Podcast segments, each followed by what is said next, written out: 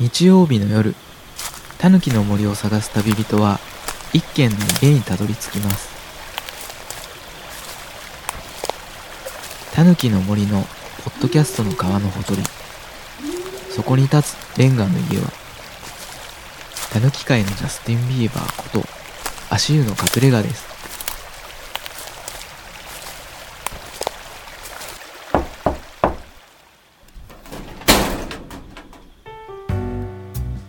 じゃあミニオンの話は結構いろいろしたんですけど。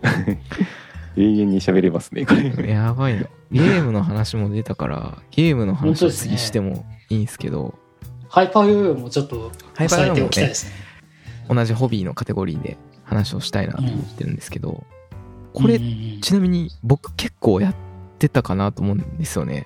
あ、プレイヤーとして頑張ってた。プレイヤーとしてミニ四と同列で流行っててハイパーヨーヨーは、えっ、とそうですねミニ四くらいちょっと遅くスタートした感じですかね、ポケモンが96年でハイパーヨーヨーが97年ぐらいに日本にやってきてこれアメアメリカとかの、えー、とヨーヨーを OEM とかでから日本のメーカーから出てたみたいな感じだと思うんですけど、ああそういう経緯なんですね。うん。当時超速スピナーっていう、えーはいはい焼きたてジャパンの作者がうんうん。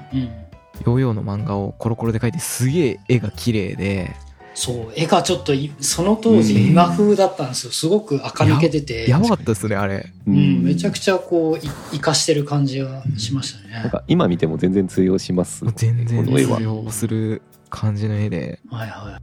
コロコロでこのクオリティでしかも結構リアル路線重視な感じもあって、で名人ももちろんな中村名人もうんヨーヨーの名人で出てきて、めちゃくちゃかっこいいな、これ。かっこよかったですね。おもちゃ屋さんで、あの、ハイパーヨーヨーの認定試験みたいなのが3ランクぐらいあったのも、うん。結構子供心に燃えましたね。そう、うん。その実際にうん。自分がその技をこう使ってそう認定されるっていうこのリアルとのこう連携感がすごく熱くてもうみんなと虜でしたよね。うん。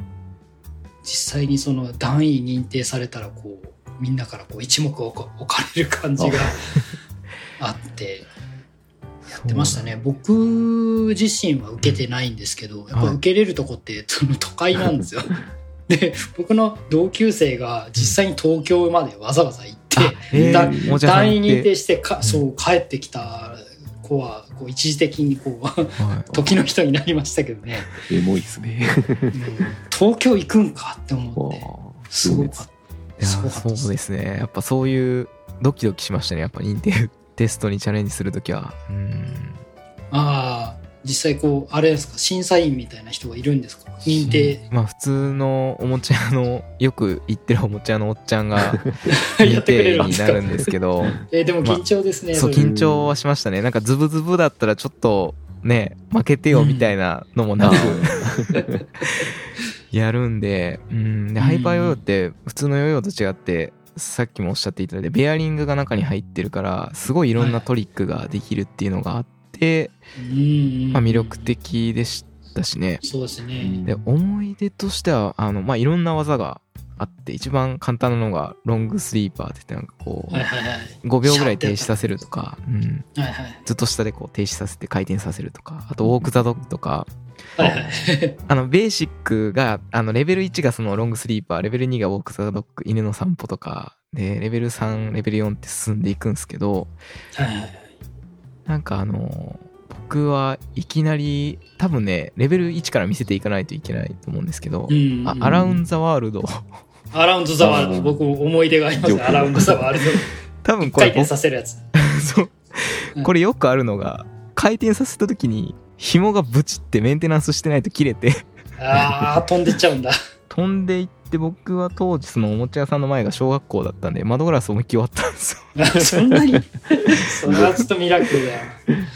すごいな。おもちゃ屋さんのおっちゃんと一緒に謝りに行った記憶が。いや僕もアラウンド・ザ・ワールドではやっぱり自自宅の蛍光灯ありましたけど、ね、やっぱ天井の方にこうレンジがいっちゃうんであやっちゃうんですよあのうん。これ紐をいっぱいいっぱいで伸ばして大車輪みたいなする技なんですよね、だからマジで周り気にしないと本当にやばばい技なんですよ。やっぱこう伊達にスケバンデカが武器にしてない。ですよ本当ですね。本当ですね。シャーって。本当ですよ。あれ武器だ殺傷力があるんですね。あのループザループ的確に当てる感じの。ループザループですね。あれはもう必殺技ですよ。本当に。前方に対して、うんうん。あそう僕そう当時中2ぐらいだったんですよ。うん。で僕男子バレー部だったんですよね。うん。男子バレーってやっぱこうスナップが大事なんですよ。手首のはい。スパイク。ででこれってもしかしてヨーヨーで鍛えられるんじゃねえみたいな こう流れがあったんですよねうちのバレー部で。でみんなばみんなあのハイパーヨーヨー買ってこう手首のこのロングスリーパーするとシャッてやるじゃないですか。シャッて。このスナップをめっちゃ鍛えてスポコン漫画みたいな描写でありそうですね。そうそうそう。だからこう、何、こう実用的であるっていうのを自分たちの中でこう、取り入れることで、こう、肯定したかったんですよ。この、遊んでばっかじゃなくって、この、ハイパーヨーの練習が自分たちの部活のあね、レベルあうん。向上にもつながるんじゃないかみたいなので、こうみんなでやってましたね。ちゃんと現実にもフィードバックする。そうそうそう。当時やっぱこう、日陰的なのがあったから、やっぱり、ホビー系はですね、どうしても正当化したかったですね。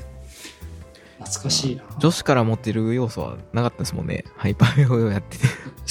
ま あちょっとあったかな。でもダンスとかできる子はなんかストリート感があってあったかもしれないけどそそんな感じじゃなかったしな、うんちょっとね、ちょっと違うかったですね、やっぱり。中村名人までいったら持ってるかもしれないけどななかなかトリックすげえ難しくてやっぱブラうんブランコとかもギリギリできるとかぐらいで、ブランコできましたよ、僕。うん結構頑張りました。東京タワーとか、はいはい、はい。UFO とか結構めっちゃむずい技が横投げにしたりとか UFO 横回転です。あのいろいろなね種類も出たりとかして、うん。うんうん。そうステルスレイダーとかステルスブレインとかはいはい。い。ろんな種類のヨーヨーがあって使ってましたね。うん。ステルスブレインってあのそもそもあの時代のホビーはやっぱりこう、透明なんですよ。スケルトン。あそうスケルトンの。あスケルトンでなおかつなんかこう内部のギミックがこう。ギアみたいなのがこうこれはこう回転してるところの最大のところで自動的にカチッて戻ってくる。うんうんギミックがついてるんですね。うんまあそれがねたまらん感じじの。たまらんうん男の子が大好きギミックがまあこうちゃんと見えるようになっててステルスブレインとか買ってましたね。かっこいい。マークがかっこいいんですよね。ストリート感があって。ああそうですよね。アトミック系の原原子炉みたいな感じの。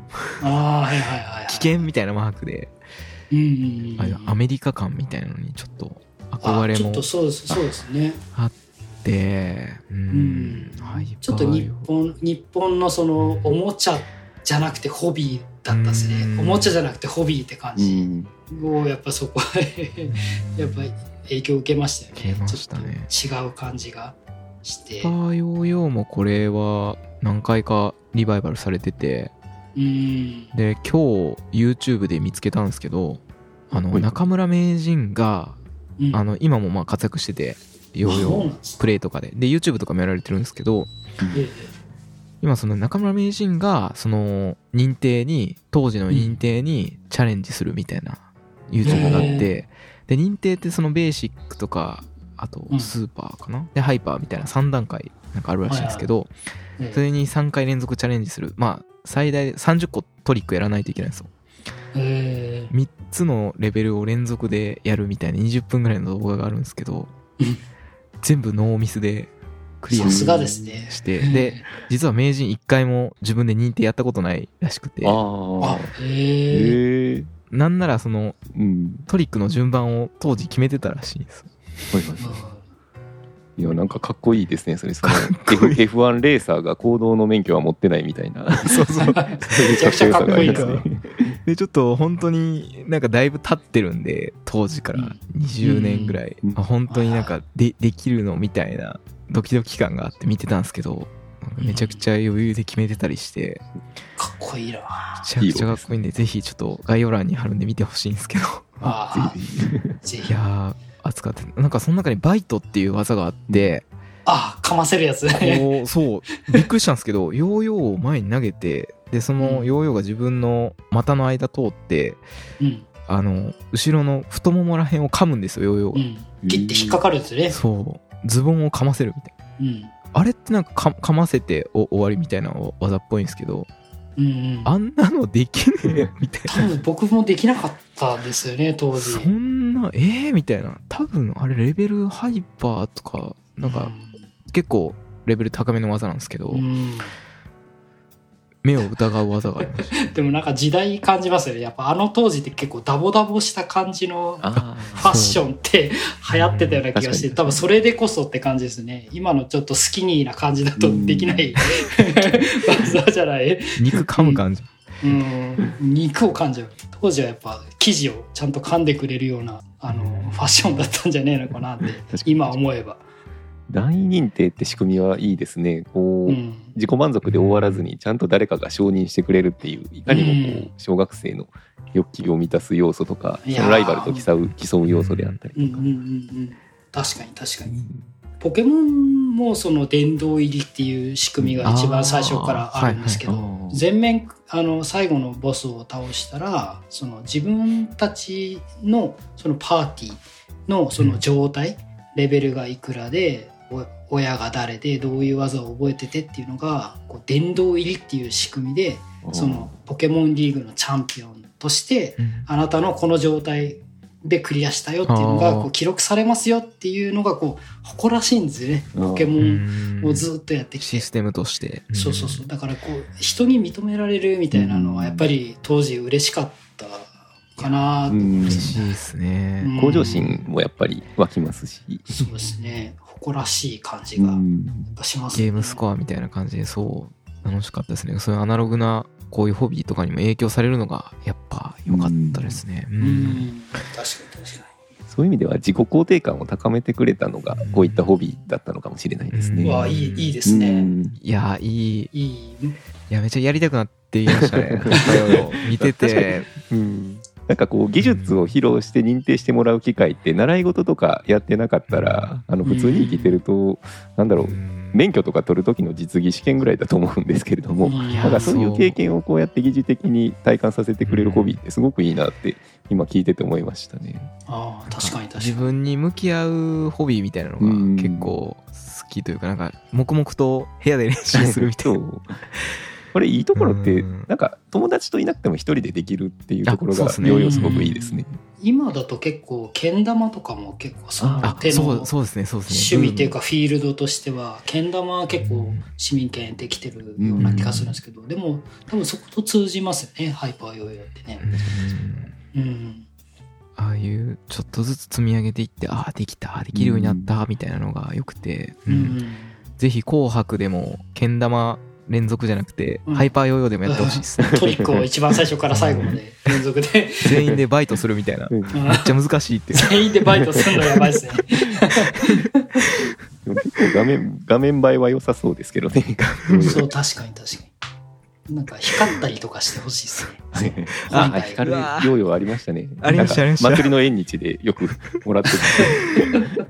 でも紅白でもしやってたらもう緊張しすぎて見る側もマジでただでさえ歌入ってこえへんのに。確かに いやすね。面白いな。いやこれ全然無限に話題ですすげえな。ハイパーヨーヨーだけで数十分話せる。船山さんはあれですね。ハイパーヨーヨーってどっちかっていうとあのちそう。ょっとあんまかかぶってないそうですね。ちょっとだけうん。あの触らせてもらったことはあるものの、うん。まあ、その頃はもう世代から外れてたかなって感じでうしたね。ん。あとはそう僕もこのコロコロのこう10年の中でベイブレードとかー。あの弾丸レーサーっていうあのあ新幹線の後に来たやつとか、あそうですそうです。そういうのはもうちょっと後の世代だったんで。そうですね。僕らより下の世代のホビーですね。確かに僕もやってないですね、その辺。うん。ベイブレーだったんですけど。ベイブレードは本当に弟のさらに下っていうの子たちがやってたって感じですね。ーまあ今20代後半とかそのくらいのそうぐらですね。いなんでしょうね。うん。今もなんかあれですね。パーツが弾け飛ぶベーゴマみたいなやつとか、うん。そうあとハイパーヨーヨーとかあとミニ四駆もそうですしやっぱこの波っていうのがずっと来続けてるので、うん。ここら辺で土台ができたんだなっていうふうに。思いましたね。この熱量ある時に結構立ち会えた感はありましたね。ですね。今もあのハイパーヨーヨーの認定ってオンライン認定っていうのになんか受け付けられてるらしくて、オンオラインでトリックを披露して認定してくれるみたいなのがあるらしいんですよ。めっちゃ今風じゃないですか。リモートでね。技を見せうるみたいな。ん。コロナ禍でもできるのがいいですねこれ。面白い。コロナ禍で団員認定してくれるのはオンラインですごい時代ですね。穴ネジが混ざった感じでいいっすよね、なんか。め。っちゃいいですね。そういうのいいな。うん。大人がそうやって認めてくれる環境があるっていうのはいいですね、いや素晴らしい。ですうんうん。ゲームの話もしちゃいますか？ニューノーマルニューノーマルニューノーマルニューノーマル。あの機械のジャスティン・ビーバーこと、あの機械のジャスティン・ビーバーこと、あの機械のジャスティン・ビーバーこと、あの機械のジャスティン・ビーバーこと、アシューと申します。コロコロ関連だとやっぱポケモンですか？でもあポケモンってでねですも足湯さんたちがあそうか別の番組事で前にやってる感じがありますね、ポケモンに関しては、あの、僕は別の番組で、電脳タイガーハンテっていう番組をやってるんですけど、世界征服系の。そこでポケモンで世界征服っていう回を、うんはいまあ、今まさにとかやってやってるんですよね。そこでポケモンの生みの親の田尻さんを、はいについて調べてたんですけど、はいまあ、それとこの収録が結構被ってたんで、電脳タイガー反転の方では、ちょっとギュッと絞ったんですよ。なるほどいやでも脱線しますけどこの世界征服系っていうのも、うん。まさにこうコロコロとかって世界征服がテーマになったもの結構あるじゃないです。かうん。その延長なのかなって。そこでもう、うん。DNA に刷り込まれてましたね、ういうことですね。アイデアで世界征服が出てきたっていうのは。うん。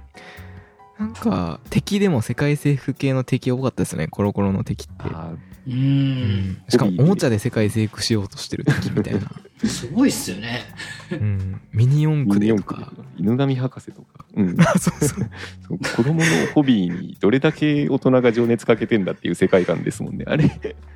すごいですね。まああの手のやつでなんかこのリアルにしこう痛覚を伴うこうねダメージがこう来る系が多くってちょっとおも 面白かったっていうかこう真剣に見てましたよね。いやー。リリアルダメージを伴うホビー体験みたいな過剰表現が漫画にはやっぱありましたもんね。そうですね。うん。大変だなこれって思いながら見てましたけどね。それこそあのビーダマン。はいはい。はいはいビーダマン、あのビーダマンを発射するボンバーマンみたいな見た目のやつなんですけど、はいあれの漫画がめちゃくちゃやばくてや、ばかったですよねこう 締め打ちでしょ。締め打ち。締め打ちショットで岩砕けたりするんで、すごいっすねあれ。スリングショットより威力がやばいっていう。か。締め打ちはなんかどの世代も知ってますよね、うん。なんか漫画が確かあってなんうんかそこであそうです。膝膝で挟んででさらになんか包帯でぐるぐる巻きにしいやめてっちゃ真似しましたよ僕 あ確かにパワー出そうって思いましたね。でもなんか理にかなってるような気がしてその、うん。子供たちが知り得るっていうか体感し得る力学とかのこう総結集だと思うんですよ、はいはいはい締めて打つっていうのが こう再現しうるじゃないですか、うん。あ確かに力がこもってそうみたいな。これだったらみたいな力がここにかかってくるみたいな。そう。そうそう。もうここに集中。もう二重の極みをマスターするかのごとく 締め打ちもマスターしようとしましたけどね。なんか今ってペットボトルのキャップを飛ばすみたいなやつに。あありますよね。そうそうそうそうそう、うん。あのービーダマンの延長線上に野球マンとかがあって、その先にはいボトルキャップ飛ばすやつがあります、ありますありますなんかどっかで小耳に挟んだんですけどビーダマンって今の安全基準だと販売できないみたいな危ないうんちょっと危ない威って力いうのと、まあ、それがペットボトルとかになったのかなっていう。ああボトルマンっていう名前みたいですね。でもこれね。結構話題その発売前から話題でうん。でぶ別に僕らもチェックその我が家でもチェックはしてなかったんだけどたまたまおもちゃ屋さんとかに行った時にボトルマン発売あのしたけどそのもう入荷が追いつかなくてもういきなり売り切れですみたいなのがこう前面に出てたりとかしてあそんなすげえんこれだかとは思ったんですよね。完全にバトルフェニックスに見た目そっくりだなビーダマンの。あビーダマン風ですねこれ。いやでもこういう身近なアイテムをホビーに変える発想ってすごくいいですね。いいめっちゃいいと思います、うん。これは。う。んすごいいい。なんかこうビー玉とかだったら多く持ってる持ってないとかはあるかもしれないですけどペットボトルってどんな家庭でも手に入りますし、うんそうですね。キャップのそうですよね。色とかのバリエーションでうん。うん。「俺は六畳麦茶だぜ」とかあ「あったかい」って書いてるやつだぜみたいな。コレクションいいっすよね。心チェリオだぜみたいな。でもこれあの近い発想が僕らの頃は、あの小学校の牛乳のああ来た。牛乳キャップ。で来た来た来ためめんこは絶対どこでもやって集めまました集めました牛乳キャやっップたやった。これがだからデフォルトのみんなが持ってるやつじゃなくてなんかちょっと一回りでかいとか、はいはいはいはい。ありましたありました。ありました ありました。色が茶色いとか赤いとか。そうそうそうそう。そうちょっと分厚いとかね。え何でした？何でした？自分のところの小学校の僕牛乳キャップ。赤いやつで白バラのやつだったかな。あ白バラ牛乳、うん。うわうちは九州なんで多分その辺とはちょっと違うと思うんですけど、でも多分地元のそういう酪農系はいはい。あのやつだったと思うんですよね。ちょっとやっぱ 越境系は胸熱っすねやっぱ。うん他府県とかの。大山白バラ牛乳とか多分大阪だとイカルガ牛乳とか第一牛乳とかなんですけどはいはい隣の小学校のやっぱ牛乳キャップのあレア度高くて。ああ、それ分かります分かります。わかりとます隣の学区のやつをこう、なぜか流通されたりとかあして、そうそうそうそう。なんだこれみたいな、見たことねえぞみたいな。なんかこの10枚に対して1枚と交換っていう冷凍が。はいありましたありました。地域通貨になってますね。あそう。いや経済の原点ですね。すごいですね。あそこでそうですよね。価値を学んだというか、うん。ああ、価値経済。そういうことありましたね。今もう全然忘れてたですわ、その辺の。NFT ですよねあれは。リアル NFT でしたね。結構そうコーヒービートとかあのお菓子のうんうんうんうん。なんか筒？筒のタイプのコーヒービートとかのキはいャップとかもうん。ゲットしたりとか。やってたからそういう要素めっちゃありますね。うんいやってましたね。そう。あのーまさかビーダマンからボトルキャップマンボトルマンの話になって 牛乳キャップめんこの話になると思ってなかったんですけどうん。まあ物々交換とかレートの話になってでも交換とかっていろいろしてたんで交換っていう意味ではポケモンかなっていうふうにははいはいはいはい。思っまさに。てねるんですけど。素晴らしいつなげ方ですね。ポケモンでいくとこれは世代的にあれですかね表人さんがこれは、これはもうバッチリハマってて、僕、小学校6年生だったと思うんですよ。小学校6年生の冬で、めっちゃ明確に覚えてて、それこそコロコロにうんうん発売前特集みたいなのあったんですよ、ポケはいはいはいモンスター、赤緑。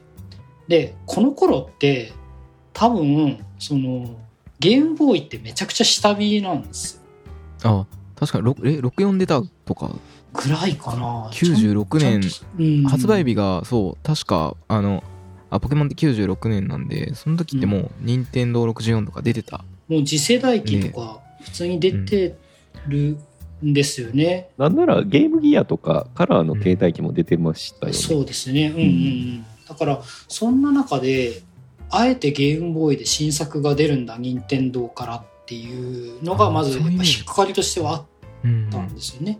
うんただ、その、なんですかね、やっぱりこう、今までのロールプレイングゲームって、やっぱり勇者とか、まあ、主人公がいて、まあ、その、決まれ、決められたパーティーで、まあ、数名から、まあ、十何人いたとしても、まあ、その中からこう、やっていく、こう、プレイしてやっていくんだけれども、ポケットモンスターは違うと。その、うん主人公が 出会ったポケモンを捕まえ、うんモンスターを捕まえてポケットの中に持ち歩いて、その150匹とか言われるモンスターの種類うん。全てがプレイアブルであるっていうのがめちゃくちゃ衝撃的で、いやそれがこう手元でできるんやみたいな感じのめちゃくちゃこうワクワクがあって、で、僕予約して買ったんですよね、ポケットモンスター。緑の方。うんえー、すげえ。えめっちゃ早いっすね。いや、もうコロコロがあったからだと思うんですよね。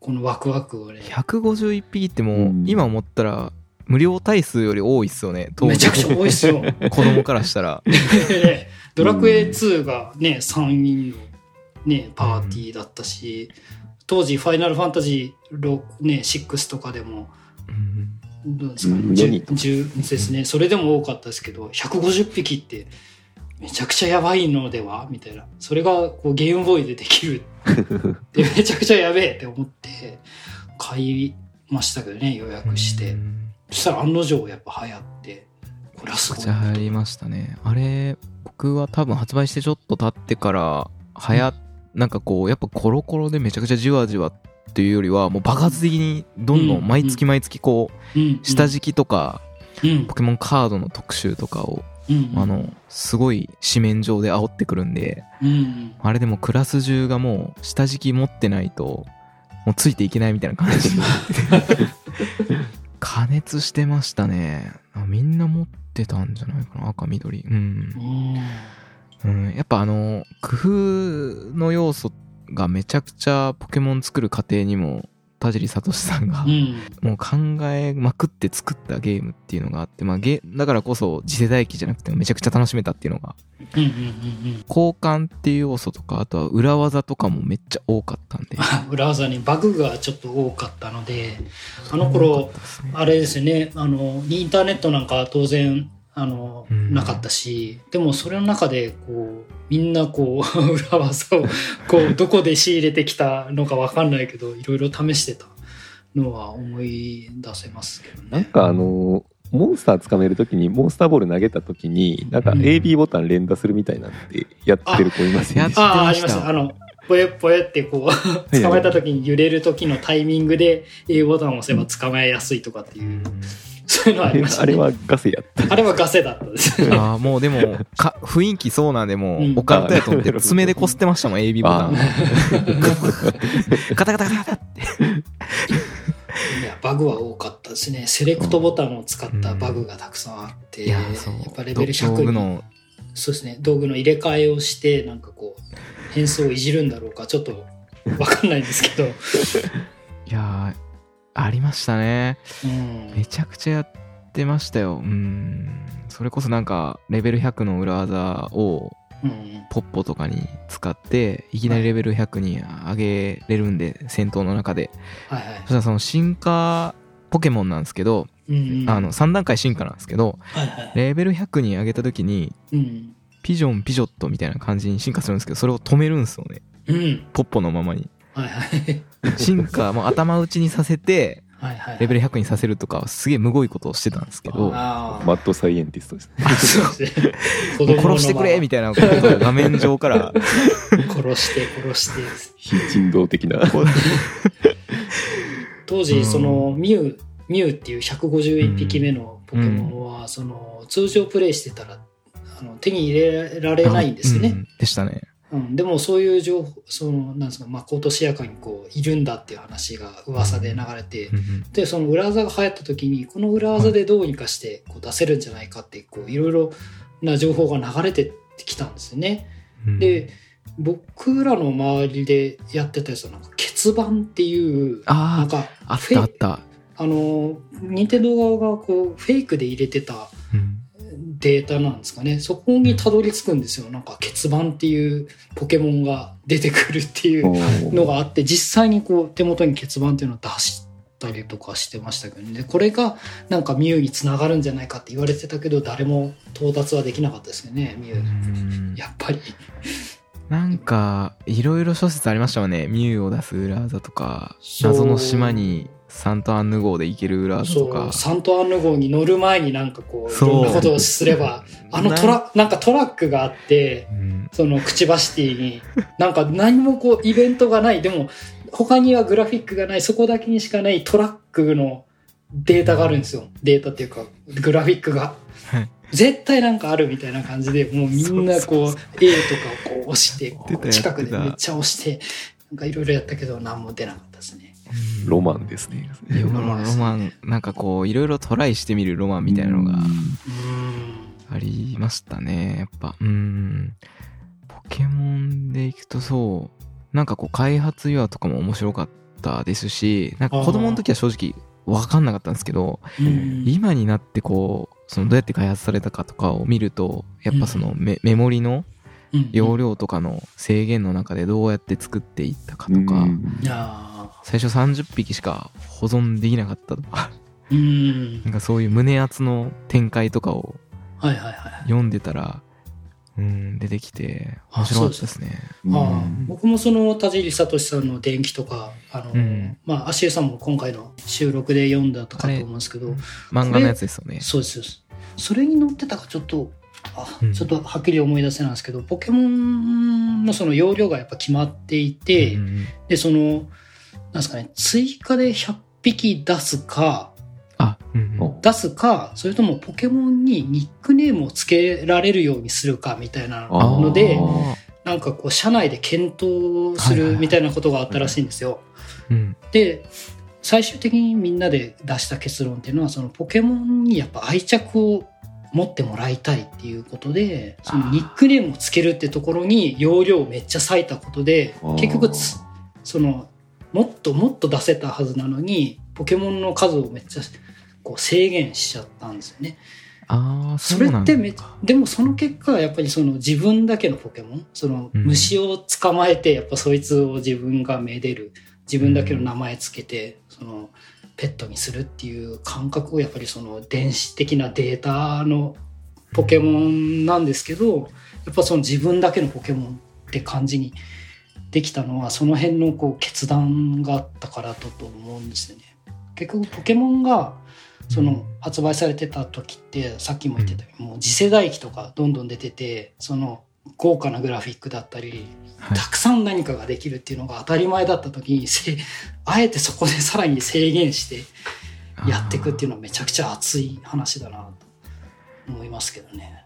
決まった中でよりベストな愛着が湧く選択を行っていったっていうのがなんかすごくいいですよねめっちゃめちゃくちゃ熱いですね。愛情を感じますね。そうですねああなんて名前つけてたかな あ僕最初ゼニガメ選んだんで亀太郎っていう名前です。あー 亀太郎めっちゃえゼニガメ派でした？ゼニガメだったですよ。なんか緑買ったのに 不思議なの選ばずに。ああれ？あのリザードンとその不思議花がこう表紙なんですよね。赤と緑。あ赤と緑がそうですね最初に。そう。赤と緑で発売されて、うん。この2つしかいないかと思ったら、第3の選択肢で亀がおるわと思って、うわ、これいいって思って亀を選ぶんですね。可愛かったですね。なんかカメールとかがすげえ可愛いかっこよくて、うん。なんか第第2形態ってなんかどれも第3形態見越したみ、うん。あの見た目じゃないですか。不思議、不思議そうとかね。えー不思議そう？不思議そうだ、不思議そとリザードも。う。うん。なんか第3形態があるんだろうなみたいな見た目なんですけどカメールはすげえそうですね。これ洗練されてるみたいな見た目なんで、確かにカメックスになるとは思わないですね。僕もゼニガメ選びましたね、ああ亀太郎。うんうんぱニックネーム機能は皆さん使われてたものなんですか、当時は僕は普通に使ってましたね。なんか大人になると、うん。なんか逆にもうデフォルトでいいかなっていう、感覚なんですけど、昔はやたらなんかへ変な名前つけたいとか、うん。武蔵とかなんかよくわからん。結構大人だとありがちなのはこうスイーツの名前をつけたりね。はいはいはいはい ココアとかあんことあか、あの、縁側とか、寿司の名前つけたりとか、結構、結構ありがちなんですけど、でも当時はやっぱりこう中二病全開でいろんな名前をつけたりとかね。横文字系みたいな。横文字、うん横文字で、で5文字だったんですよ、ポケモンは確か。5文字までしか入れられなくて。やっぱプレイヤーの意思がそのゲーム内に反映できるっていうのはやっぱり愛着を湧く上では非常に重要な要素だったそうですね。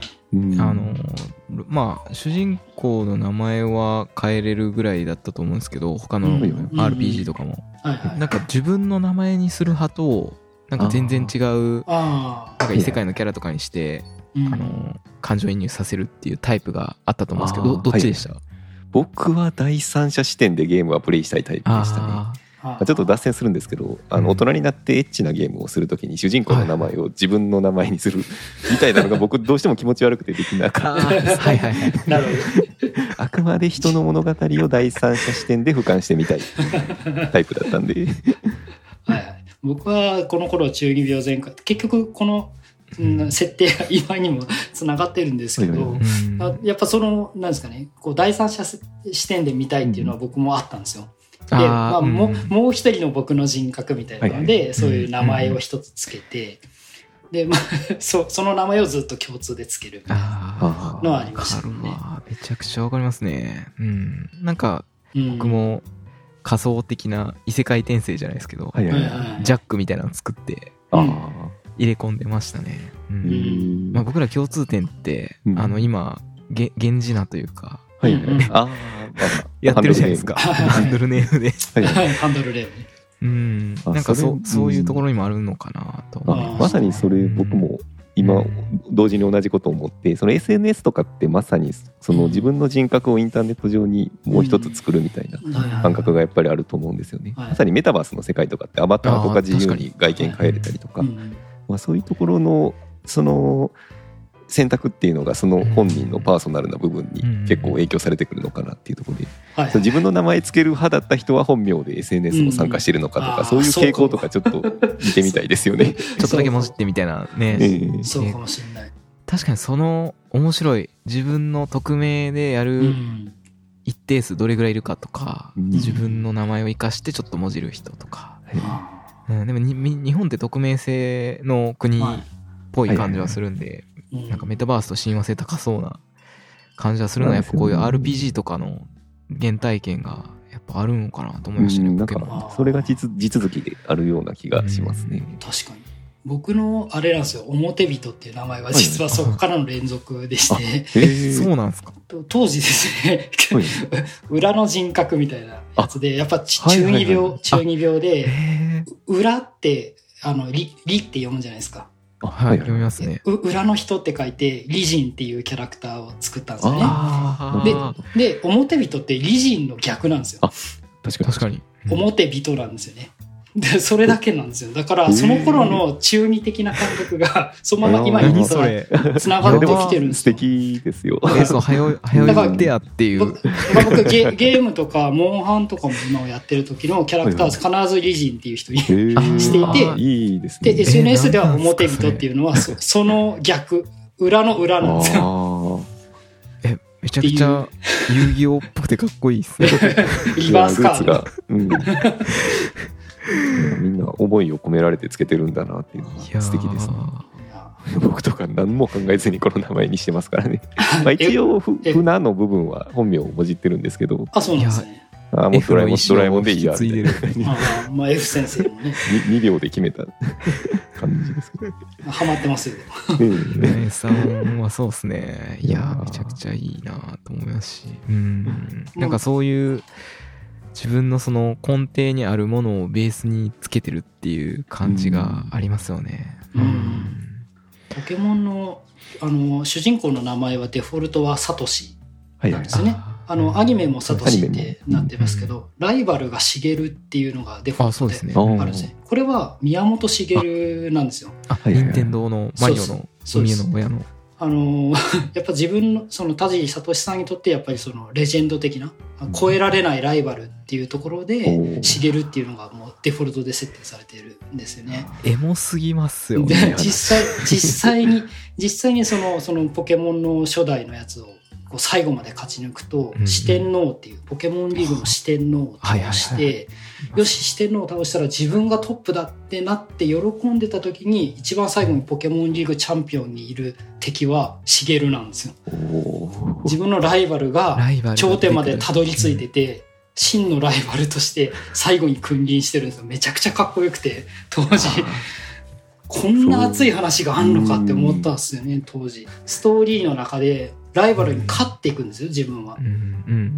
道中に必ず出てきて、よっしゃ、俺は強くなったぜ、みたいな感じで、シそうだゲルが出てきて。で、その都度、こう、撃退していくんですよ。うんで、俺は絶対強くなってやる、みたいな、なんかちょっと負けキャラかな、みたいな感じでうん、やってたら、ラスボスに君臨してて、めちゃくちゃかっけえって思ったんですよね。それがし、その田尻聡さんにとって超えられないライバルの宮本茂さんの名前を使ってるんですよ。めちゃくちゃ熱い。その文脈で聞くとより熱いっすね。そうっす。初代はもう神作品ですね。四天王っていう時点でもうめっちゃ好きじゃないですか。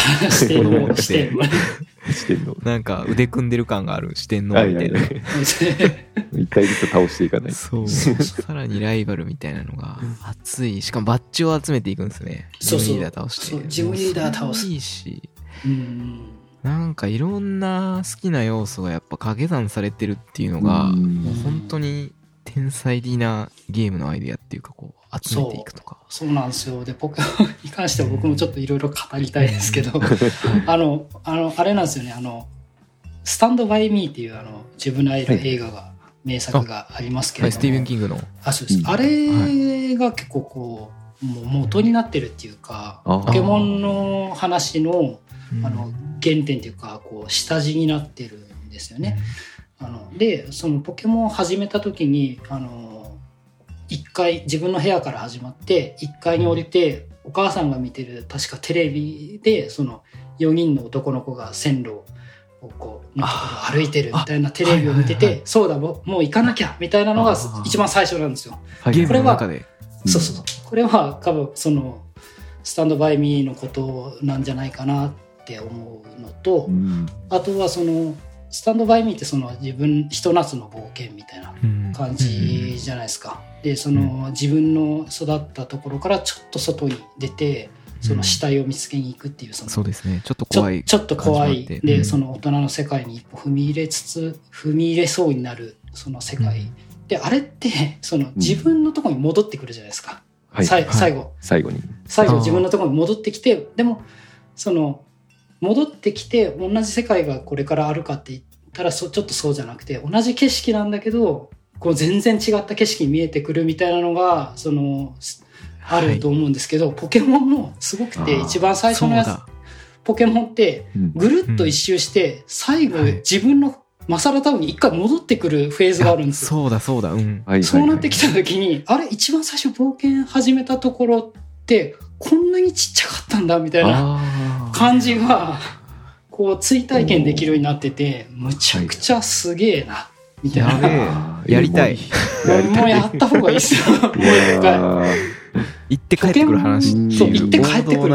そう行って帰ってくる。組み込まれてる、うん。行って帰ってきてそのねひ自分景色が変わらないはずなのに自分はもう一回りも二回りも成長してきてる。うん。でそそっからさらに一歩目指すみたいななるほどなるほど。話でポケモン赤緑はめちゃくちゃいい。ないんか「です。スタンドバイ・ビー」って映画自体もその子供に見た時の抱く感想と大人に見た時に抱く感想が違う映画だってよく言われてるじゃないですか。なんかそれポケモンもそれに近いものを感じるんですよね。なんかその話聞いてると。そうですね。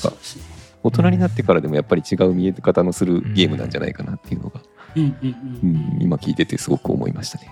うんうん。いやーめっちゃありますね。もうなんかこう改めて調べたりとかどうやって作られたかみたいなの思うともうエモすぎてうん。やったらどないなるんやろみたいな。いやー泣いちゃいますね泣いちゃいますね。うん。うん。いやー面白いな。やっぱこういうものにえー子供の時触れててもう一回大人になってから触れてみる見るみたいな、うん。なんか二つの楽しみ方がうんできそうだなと思いましたね。リバイバルとかリメイクとかも最近やっぱり流行ってて、まあ、スクエアとかも結構リメイク商法最近やってるなって感じまあでなんけど。もそうですね。うん。うん。確かに。うん、子供の時に純粋に感じてたその感情ってやっぱ大人になってからやっぱ見返しても思い出補正とかっていうあの感じもあるかもしれないんですけどやっぱり子供の頃ってやっぱ純粋な目でゲームとかに触れるわけじゃないですか。その時に見た感覚とか、うん、感情っていうのは大人になってもやっぱり感じるところは変わらないんだなっていうのがあると思ってて、うんうんうん。うんだからやっぱそのねその時に触れたのはすごい良かったですねリアルタイムで。そうなんですよね。うん。最近うんん。僕マザー2はいをはいはいはい。初めてやりだしたんですけど。おいいですね。昔やってなくてずっとそれが気になってて。ずっと。うん。なんかすげえめちゃくちゃ売れうんたわけでは実は本数的にはないらしいっていうのが大人になって分かったんですけどでもうん。人々のなんかこう意識にはすげえす、うん。うん。あってなんかこう大人になってマザー2の影響でいろんなクリエイティブなことしてるみたいなのも結構ずっと聞いてたんで、ポケモンも多分そうまあポケモンそうじゃないですか。うん。だからうん。ちょっとやっぱどっかでやりたいなって最近買って。うんあわかります。僕もマザー2は実はやってなくてうん。ただマザー2に影響されて出来上がったゲームっていうのがやっぱり世の中いくつかあってうん。あのはいはい。夢日記っていうインディーゲームとかはいはいむちゃくちゃありましたよ影響はい。はい。影響を受けてるとか。ただ僕夢日記とかやってるものもやっぱりその原原作でというかうん。あうん。のオリジナルであるうん。マザー2みたいなものっていうのに触れてないからこそうん。やっぱり今足湯さんと同じでめちゃくちゃ気になってるんですよね。どこかでやっぱり触れたいなと思ってあーまあアンダーテイルとかももう本当に有名ですよね。ああの辺は、あの、やっぱりマザーにあのインスパイアされて、あの、トビー・フォックスさんが作ったんですよね。確かにその感じはあります。僕も実はマザーは、マザー2はリアルタイムではやってなくて、うん大学生ぐらいの時にやったんですよ。ああだからやっぱちょっと大人の視点からでしか見れなくて、やっぱ当時の没入感みたいなのはちょっと体験できなかったのはちょっともったいなかったな。はいはい、僕キャッチコピーですごく CM マザーのマザー2の CM すごくバンバンやってて、なんか大人も子供もお姉さんもあそうそうそうそうそのキャッチコピーがうんもうめちゃくちゃ頭にこべりついてるんですよね。あのうん。可愛らしいクレイアニメっぽい見た目みたいなあで。すですです。可愛くて。いやーだからそううん。なんかなんでなんかポケモンをやったことないけど今やるっていう感じにちょっと近いのがなんかあって、うんマザー2を今からやるっていうのは30歳越してなるほどはいはいはい。ちまちまやってますね。お寝る前とあかに。ーい。や、マザー2はいいですね。うん。やっぱこう、セリフ周りがすごく、こうん。う、世界観がこう、しっかりしてるっていうか、や優しいっすね。優しいですね。うん。僕、マザー2で好きなのは、結構よく言われてることなんですけど、うん。なゲームず、ゲームずっとやってると、お父さんから電話かかってくるんですよ。あはいそうそうそう。あそうっていうあかセーブとか。そうです。あの、ずっとプレイしてると、プルルルって画面が止まって、プルルルガチャっつって、パパパパだっつって、そろそろ休憩したらどうだみたいな ことを言ってきたり、あとはその、うん。ネスがやっぱりその、お母さんが家にいて、妹も家にいて、まあ犬も家にいてで、そこからこう飛び出して暴言していくんですけどう、ん。時々ホームシックになるんですよ、ネスが。そのそれはステータス以上なんですね。あの、毒とか、麻痺とかと同じで、ステータス以上でホームシックっていうのになっちゃって、で、それで、まあ、自分家にその電話かけると、そのホームシックが、お母さんが電話入れて、あの、元気してるみたいな感じのこと言われて、まあ、ホームシックが治って、また正常な状態になるみたいな。そのあくまで、辺、うん、主人公が少年だっていう。部分を感じさせる。そうなんですよ。で、かつその主人公はやっぱドラクエと一緒で喋らないんですよね。ああなるほど。その辺もこう没入感が。あそうだそうだ。ポケモンもそうですね。自分もが喋らない、あああくまで主人公というかプレイヤーの分身であるっていう。あ。そそうですそうです。やっぱりその R プレ RPG っていうのがまさに、うん。そうロールプレイングしていくポケモンなんかその始めた時に最初そのゲーム画面でこう5頭身ぐらいのキャラクターがいるんだけどはいあのポケモンの世界へへレッツゴーみたいな感じになったらキューってこうちっちゃくなって2頭身のキャラクターになる。あれは自分がそこに行ったんだよっていうのをこう表してるんですね。最初。なるほどなるほど。ゲームボーイの世界にもう自分が入ってくるみたいな感じの。素敵な演出。めちゃくちゃこう練られてるなみたいな思いますけどねめちゃくちゃいいですやっぱ。うんなんかそうマザー2もあのさっきの話みたいなまあ親とすごく仲いいっていうのがうんうん。あって、うん。あんまり RPG って結構ファンタジーだともう親いないとか、う残酷な死滅してたりそう死滅してたりとか大体あのマーベルヒーローあそうラスあボスーマーベルだったりとかもね。お前の父だとかマーベルみたいに両親が衝撃的な死とかが多い中でこんなになんか優しい気持ちでできるもんあるんだって思いましたね。うん。家族愛こそいいよな。うん。そうですねまあまあちょっとあの脱線するんですけどマザー3はそこそこら辺がこう逆説的になってるのでちょっとちょっと毒があるっていうかそこはあるんですけどでもマザー2とかは本当に優しい気持ちになれますねちなみにマザー2は1をやってなくても。あ全然全然大丈夫です。あもちろんうん1をやってたらあ1のこの辺がみたいな感じはあるけどあそうなんでやっぱりでも2は独立してうん。あの面白いですしもうそれだけでだうん。もちろん1をやってたらそのギーグってなんだろうみたいなあ話には、そっか。あーギーグの逆襲ですもんね。そうです。2ってなるんですけど。うん。あそっか。やっぱギーグが出てくるのかでも後付けで結局2をやって1を後でやり直した時に、あそういうことだったんだみたいな伏線回収でも全然面白いかなって思いどます。っちからプレイしても楽しい。そうですね。まあ、でも逆になんかこう、ワンってファミコンのゲームなんで、難易度がむちゃくちゃ高いんですよ。まだゲームバランスが。あら。そうそう。後半とかこう雑魚敵が強すぎて、ちょっとしんどいっていういやとこありますけどね。ゲームボーイアドバンスの1たす2あマザー1たす2みたいなやつでやってるんですけど最あ近。スイッチであ配信リメイク。されたみたいな、はい。はい。はい。はい。あああれはリメイクではなくていや、あれは移植っす。ああ移植、うん。そうっすね。あれはでもオンオンラインね。なんか初めてやる人も結構増えてんのかなと思いましたね、まあちょっとその波に乗りたい感じしますね。スイッチ買っちゃおうかな。ああ、もうぜうん。ひ、ぜひ、オンラインつないで。あぜひぜひ。もうマザー2は本当にこうやってほしいですね。ちなみに、アシリさん今どこら辺なんいですか？やもう全然最初です。あのーシャーク団を倒した後ぐらいなんでめちゃくちゃ最初です。あ、いいですね。じゃあ今から。なんかお父さんに電話頻繁にできるんで、うんうん。なんかセーブししようと思う思うポイントが多すぎて ちまちまになってしまいますいいですね。いや、本当にこう、本当に冒険って感じですね。ーゲームボーイミクロでやってるんですけど珍しいいいですね。ゲームボーイミクロ。今プレミアついてますよね そうそう。ちょっとなかなか手に入らないですよ実家でサルベージしてちっちゃい画面でやってますね、あーうん、仰向けでやるのに全然重くないんで、あ確かに。うんめっちゃいいんすよ、まあ携帯も携帯スマホも重いですからね。うん、そうですね。いや、マザー2か、いいな。いや僕思っても見い。ない方向に行ってしまった。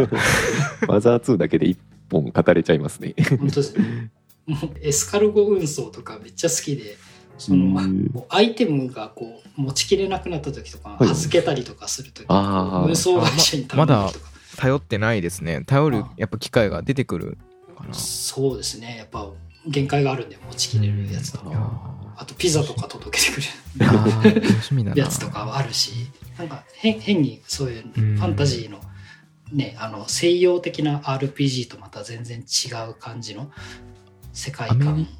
アメリカのそのそれこそスタンドバイミーとかのあの辺の時代感ですよね。ありますねアメリカ的な生活に憧れてあのピザのうんあのでかいドミノピザ頼むとか、E- E.T. の最初のシーンじゃないですけどお兄ちゃんたちがボードゲームしててみたいな。ダンジョンドラゴンやっててみたいな。うん。ピザ頼んでみたいな憧れがありますからね、ピザ頼んじゃいたいなって思いますね。いいな。あとやっぱこう宿泊がなんかホテルだったりとか、はい。あと買い物がデパートだったりとかっていうのがいいんですよね。なんかこうー。世界観がしっかりしてて。うん。で音楽が軽快なんですよすごく。あ デパートとか。ーうん。あれ鈴木圭一さんでしたっけね？したかムーンライね確かに。ううん。ん音楽でそう最初入入ったんでそうですね。だからよくて。ううん。んよかったな。田中宏和さんとかもそうじゃなかったかな。ああうん。中広川さですね。ああ。んなんかあのイヤホンつけてやってますね。うん。うん。いいですね。ちなみにあの、うん。マザー3が、うん。その、ちょっと、方向性がちょっと違う感じのやつあ賛否分かれれるっていう話は聞いたことありますね。僕は好きで、でも、ちょっと買い戻したいなと思うんですけど、これもちょっとプレミアついてて、やっぱ4、5千円するんですよね。僕も昔持っててなうん。なんかあのーちょっと大人になってから買ったんであんまやってなくて売ったんですけどああ、買い後悔してます。ゲームショップ行って行ったら one two も高いし one、two も高いですね。 three も高くて3も4、5千円しますよね。うんマザー3は音楽がひたすらいいですね。戦闘のシステムがやっぱこう能動的になっていて、こう、こう、タイミングに合わせてこう音ゲーみたいな感じで、パンパンパンって叩くとこうクリティカルが続くみたいなシステムで。で、敵によってこうテーマ曲みたいなのが決まってたりとかして、後でちょっとググってほしいんですけど、コウモリさんツイストっていう曲がめっえちゃ、ーめっちゃ、めっちゃいいです。ちょっとじゃあそれリンクかなんかつけときますねあ、本当ですね。